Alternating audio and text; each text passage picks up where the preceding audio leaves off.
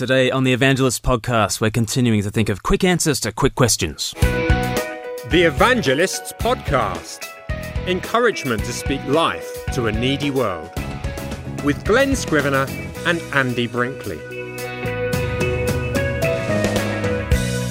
Okay, this is uh, the second part of our series on quick answers to quick questions. We looked at uh, the first quarter of them. Four of time. them. Four of Four 16. of 16, yeah. Yeah. And uh, this time we're going to go on to look at some more in depth. Yeah. Yeah. Things that sort of pop up in conversation, maybe not exactly phrased as questions, but uh, often objections to faith that Yeah. are sort of considered to be killers to any belief. And what can we say quickly just to sort of arrest the conversation at that point and redirect it into, into helpful ways? Okay. Uh, before we go on, why not receive our free Speak Life Daily? It's a small pocket sized booklet that tells 31 stories of what God is doing around the world. Did you know thousands are responding to the gospel in Cameroon? That 30,000 find Christ every day in China? Or about the shipment of 80,000 Bibles to Cuba? Not only this, but it also gives insider information about what we're up to at Speak Life, uh, particularly what Glen's up to, uh, gallivanting around the country and Mhm. speaking. Uh, it tells us. Uh, it also gives uh, daily inspiration for your prayers daily. Hmm. So uh, you can get a copy of that by going to our website, revival um, speaklife.org.uk. Yeah, pick it up. It's it'll uh, it'll help your prayers and uh, open your vision for what's happening in the world and, and help you to pray for us here. Be Mm. great. We've got uh, another rating Oh. from uh, iTunes, which I'm going to read out by Ryan Maslin. Um, Ryan uh, got one of he signed up for one of your books Oh, uh, last time when we when we did that uh, little promo. oh yes. Oh, enjoy. So he gave us five stars. He says, looking forward to the next 100. If you're after a podcast that doesn't only build you up in evangelism, then listening to Glen and Andy is the best place to start. Ah. TEP always provides fantastic gospel centric thoughts, which is fantastic. I'm personally looking forward to the next 100. Oh, that's very nice of you. Thank you, Ryan. Thank you, Ryan. Yeah, enjoy the book as well. Yeah. Okay, so w- let's just recap what we did last time then with, Yep. these five quick answers. Quick answers. Have So- them up your sleeve. Atheism isn't a belief, it's the absence of belief. Uh, really? And I suppose anarchism is the absence of political convictions? If God made the world, who made God? That's like asking if the sun enlightens the earth, what enlightens the sun? I don't believe in God. I probably don't believe in the God you're imagining either. Let's talk about Jesus. I could never be religious. Many say I could never be married, but then they meet the one. That's who Jesus is to me. Okay, and then we've got uh, we've got some more, four more, Mm-hmm. um, which we can go through. Yep. But again, it, it, it can sound glib, can't it? It can sound clever and pompous, just to sort of you Yeah. know um, have the have these things. So you you got to be very careful how you deploy these. It's to be deployed in the middle of relationship and trying to answer the person from where they're coming from. But very often these issues are just they're just in the ether, and mm. and non Christians kind of often and we all do it to, to some degree. There- There's, there are all sorts of unexamined beliefs that we have mm. that are just floating in the air, and we've never really thought about them, but we just sort of grab them off the shelf and, and use them. Mm. Um, and and these are just ways to kind of neutralize the those uh, what Tim Keller calls defeater beliefs. To neutralize those that, that say that you know this would defeat any faith in Jesus, um, and instead just reorient the, the conversation towards Jesus. Um, so it's just, it's just because Just kind of to help yeah help point people to Christ rather than yeah get dwell in the, uh, Yeah. the complications of yeah. Philosophy or something. I mean, you, you, you, you probably aren't surprised if you're involved in evangelism on any level. The number of people for whom, well, but who made God, is just, you know, at some level they're thinking that this is why I could never believe in Yeah. Christianity because incoherent. Who made God? Ha ha ha! And and off I go. And Yeah. and they've never even considered that there might be a, an answer to that. And of course, the answer that the Christians give is, well, it's a mystery, and you know. I don't know what, what answers we usually give, but if, if you're able to give a crisp little, no, we've thought about this, hmm. you know, think about the sun. It's like that. Okay. Now can we move on to what's really important? That, that's, that's the purpose of these kind of quick answers to quick questions, to arrest those moments and to say, no, we've thought about that. And, ha- but have you thought about this? That's that's what they're for. Yeah. Okay, well, the first one then. How can you believe in the virgin birth of Jesus? And one response is, well, how can you believe in the virgin birth of the cosmos? Talk about miraculous. Yeah, I saw that tweet on uh, when you tweeted that out. You got a lot of uh, A lot of response on that. Yeah, yeah. It's it got translated into French, Spanish, and Portuguese. Really? There's even, in, in fact, it's. I, I think I first tweeted that out like two years ago. It was Really? it was ages ago when I first tweeted, and that, and I keep seeing it in my feed. It kind of gets tweeted around, and I even saw it last week. In Portuguese, someone had made this um, meme with, like my, with my ugly face on it, and, then- and there it is in Portuguese. So you you know you've made it. I've got to put that on the show notes. Okay, you've got to. Yeah, it's it was a it was a very quizzical looking photo of me from many years ago. Um, yeah, so you know you've made it when you're when you're translated into Portuguese and and uh, yeah, I believe in the virgin birth of Jesus. You believe you believe in the virgin birth of the cosmos. Mm. Choose your miracle. You know that's that was that was the old tweet. But Yeah. um, but it's it's amazing. It's amazing how often people just don't think in those terms about how miraculous Yeah. a naturalistic account of the universe is. To get life out of non life Yeah. is just. I mean, forget about the birth of Virgin. Okay, you know, this this this works too when people say, "Well, you believe that you know the corpse Jesus just reanimated in the tomb, never to die again." Like you you really think like out of that out of that tomb, dead men don't rise. You know that, don't you? But you know, at that stage, you say, "Well, I believe in life coming out of non-life." I believe that in that tomb, Jesus of Nazareth, who is the Son of God, who was prophesied all throughout the you know, the scriptures, who would rise again from the dead. Hmm. Yeah, I believe that he went from non-life to life. That's a miracle, right? Now, Mrs. Naturalist, Mr. Naturalist, whoever you are, you believe in life coming out of non-life in a far more miraculous way, don't you? like s- somehow, what kind of naturalistic mechanism could there ever be that life and the life of the biosphere, like, emerges from non-life? You hmm. can't even begin to explain to me a, a framework in which that is even mildly plausible. Hmm. like, you don't even begin to be able to explain that. That is so much a bigger miracle than that Jesus of Nazareth went from non-life to life. Yeah. You think the biosphere went from non-life to life. So that's that's you know. So if people bring up the resurrection, but in, in this one, if people bring up the virgin birth, you believe in the virgin birth of Jesus. You believe in the virgin birth of the cosmos, except you don't even have a virgin. Like, you got nothing. You got no- and then coming out of nowhere, pure magic. Nothing up the sleeve. No sleeve. No magician. Nothing. Just pure magic. And you say you say I believe in miracles. Honestly. So yeah, just a, a, a way of arresting that talk about miracles because you know the naturalistic worldview if you smooth out everything and you you smooth out the supernatural from your view of reality hmm. you know it's it's a bit like when you're ironing and you smooth things out at the end and at the end you just end end up with all this crumpled stuff at the edge. And that's what the naturalist kind of does like oh yeah everything's just natural processes natural processes natural processes and oh at the edge Just what have you ignore that. Just ignore think- that. yeah, exactly. Let's not think about that. I'm sure natural processes will explain how life gets from non-life and how a cosmos erupts from sheer nothingness for no reason. You know, yeah, okay. and my view is miraculous.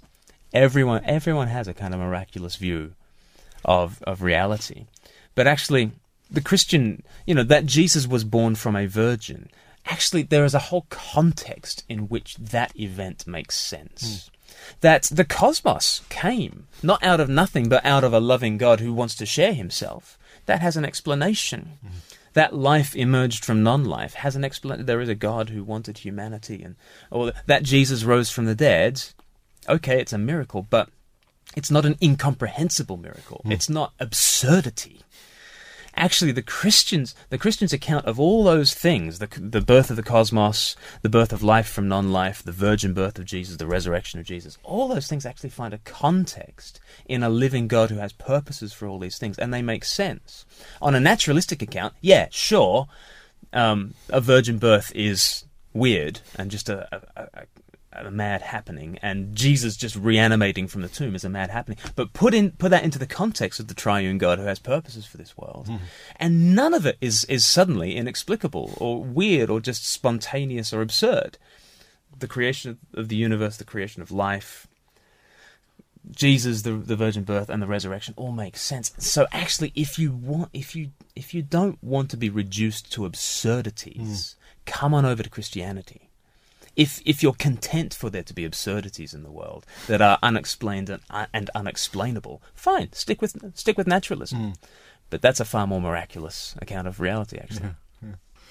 Okay. There's no need for God. Science explains it all. hmm Um, and this is very common, so it's what people will commonly say. Um, it's, it's the God of the gaps kind of idea that. Um, and Christians have kind of created this this view because for, for a lot of Christians we kind of think if I can't explain it, God did it, and that's what my theology is, and and so God is relegated to all the things that you don't understand. Um, now, as you understand more and more processes in the natural world, well, the gaps shrink, so your God shrinks, um, and it's a bit and it's a bit ridiculous. And and to be honest, it's the it's the Christians who are at fault for this because so often we have had a God of the gaps in our understanding, and we sort of think, ah, yes, science explains this much.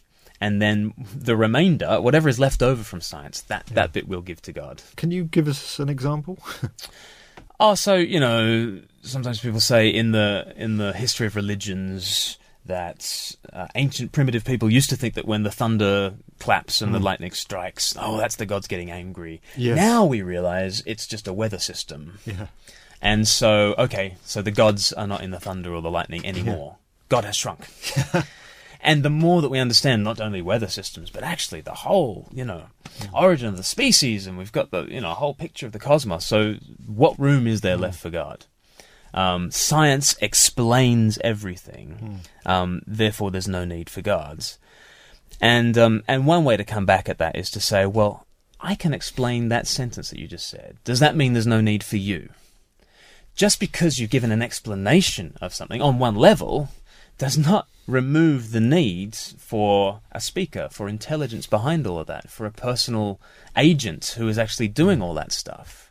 Um, uh, another good way of going about it is um, what uh, John Lennox talks about. You know, um, just because you can explain the internal workings of a, of a combustion engine doesn't mean you don't need Henry Ford anymore.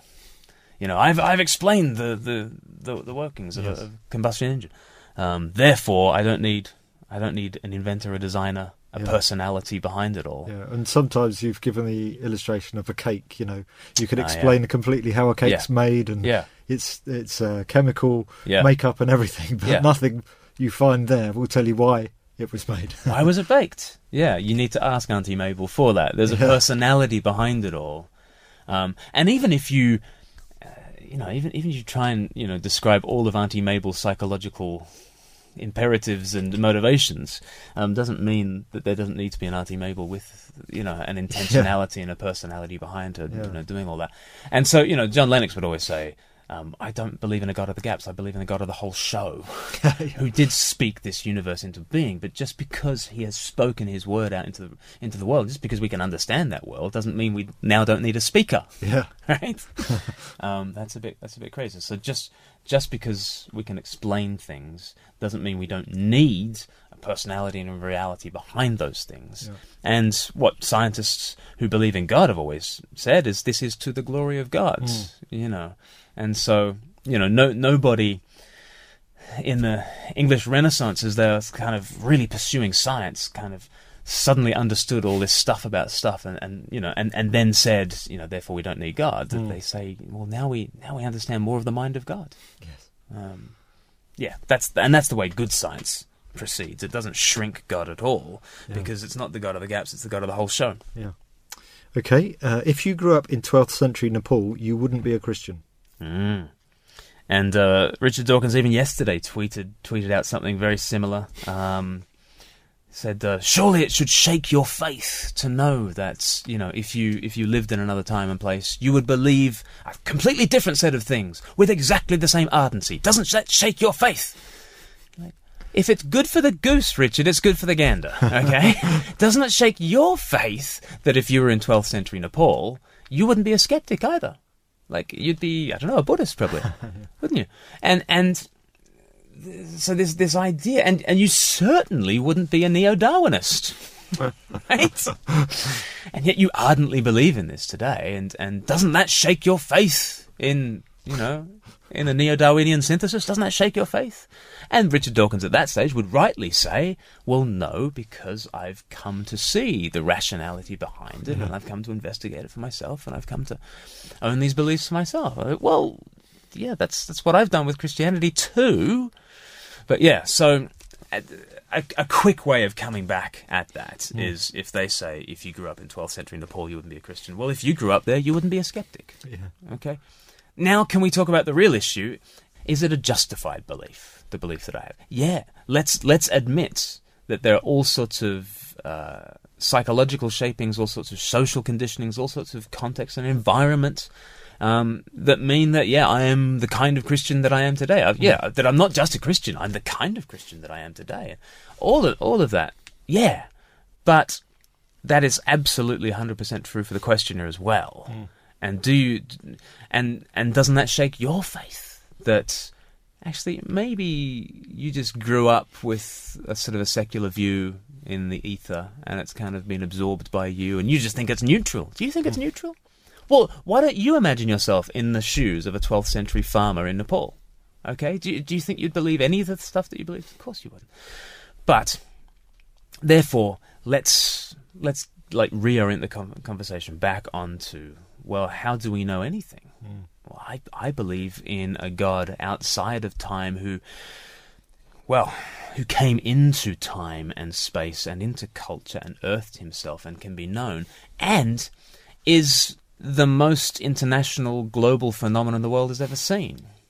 You know, and, and it's very interesting that the kinds of views that Richard Dawkins has are only really popular in the West um, in the last, you know, well, in terms of the new atheism, in the last 15 years. Yeah. Um, whereas you look at the spread of global Christianity, and and you see that you know from the first century it was just going viral and encompassing all sorts of cultures. And you know, you you ask about any other worldview, the new atheism is very culturally located in the West. You look at Islam, very culturally located in the Middle East and in Indonesia. You look at Hinduism, almost entirely um, India and people from Indian ex- extraction. You look at Buddhism, again, almost entirely in the Far East. You look at Christianity, and it's everywhere. Absolutely everywhere in so many different cultural expressions. So as we, th- as as you know, if if your friend has brought up the issue of cultural location, you can say, yeah, it's a problem for all of us. It's definitely a problem for you. Um, but what is the one worldview that seems to ex- seems to have, to some degree, escaped that kind of cultural location and is believed by people from all sorts of cultures around the world? Come home to Christianity, and then you might have a hope of escaping from the culture-bound ways of thinking. Yeah. Yeah, okay. Uh, you believe you were born sick and commanded to be well. Yeah, and th- I mean this will only come up really with with people who are either familiar with uh, the Bible and Christianity, or or are familiar with Christopher Hitchens and anti-theists. And um, I mean the way he says it, it's just devastating with the rhetoric that he uses. He's just brilliant. But uh, you know. This, this odious primitive Bronze Age belief that you are commanded, you are you are born sick, commanded to be well. You know, um, and you know, let's sit with that for a second and, and think about well, what what is it that Christians are really saying? Um, Hozier in in the song "Take Me to Church," which was like number one in the charts here in the UK, and um, we were born sick. I heard them say it, and he says it with like venom and spite in his in his, in his voice. You know, he's talking about the the evils of church. We were born sick. I heard them say it. Okay, well, let's think about this for a second.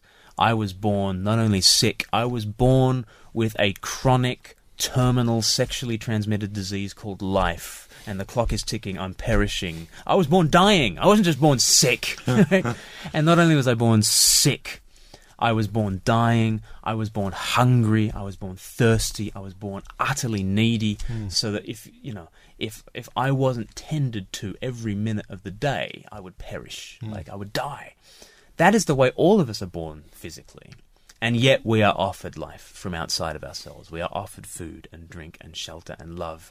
And and so all the Christian is saying is what we already know physically. Hmm. We we know that we're born perishing, but we are offered life and sustenance from beyond ourselves. The Bible just says, let's just be honest about our spiritual and emotional and spiritual and I've said spiritual and and you know moral sense as well Yeah. that we're born cut off from true life, but we're offered it. Yeah. It's, So, yeah. it's not that, you know, we're commanded to be well and we've got to Yeah. try and get ourselves Yeah, sorted and everything. It's that, Yeah. uh, it was offered, as you say. You know. yeah. It's ours for the taking. We've got to got to receive it rather than yeah try and make it. ourselves. Yeah. Yeah. commanded to be well. And so, I mean, that's that's a real. Um, it's interesting. The Bible is always ridiculous when you only take a part of it. Every any part of the Bible's story is absolutely crazy, um, unless it's on the Bible's own logic. Mm. You know, the fact the fact that one man butchered on a Roman cross saves the world. That's that's crazy. Unless he is the second Adam, who is answering the first Adam, who brought the world down into death and chaos through sin, and he went to the tree and brought selfishness and sin and suffering on, you know, on the human race and on the world through himself. Christ, the second Adam, you know, does that, and so so if you do, so if you just isolate the Jesus bit of the story, it sounds nuts. Again, if you just isolate the Adam bit of the story, it sounds nuts. Mm. Okay, so so now we're in Adam and we're all just like condemned in him. Okay, well, yeah, and if if that's the only bit of the story you get, I understand why you why you're going to kick against that. And if you think that the answer to Adam is Moses, com- you know, born sick, commanded to be well. You know, if you if you think Moses comes to answer the problem of Adam and just tell you how to, you know, how to how to be well, then I can understand why you reject that that brand of Christianity. It's not even Christianity; it's it's heresy. Um, but the whole story is born sick, offered the healer, born dying, offered life, born hungry, offered bread. Yeah. It's the Adam and Christ story together that actually gives the gives you the answer. And so, even though this is meant to be a quick fire silver bullet type answer, you know, we're not born hungry and off, we- we're not born you know sick and commanded to be well. We're born hungry and offered bread. Um, just because it's that kind of quick answer doesn't mean that you're brushing the question aside. It means you wanted to engage it on its true terms, Yeah. which is not just to pluck the Adam story out. And you know, of course, that's going to be ridiculous. It's it's let's quickly try and reorient all things to the Bible's actually story, uh, the, the Bible's actual story. We're born perishing, offered life. Let's talk about that. Yeah. And, you know, obviously use more than 140 characters if you want. Yeah.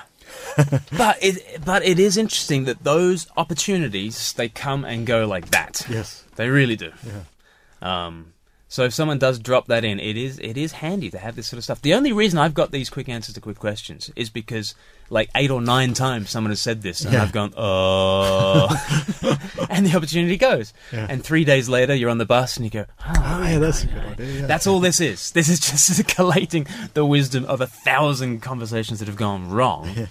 Um, and just trying to, can we seize those moments to get things back onto a Jesus track? Good. Okay, well, we'll leave it there. We'll go on to another four next time. Brilliant. So, thanks very much for listening. Uh, if you want to hear this and the previous one um, and future ones, go to speaklife.org.uk slash TEP. Thanks very much. See you next time. See ya.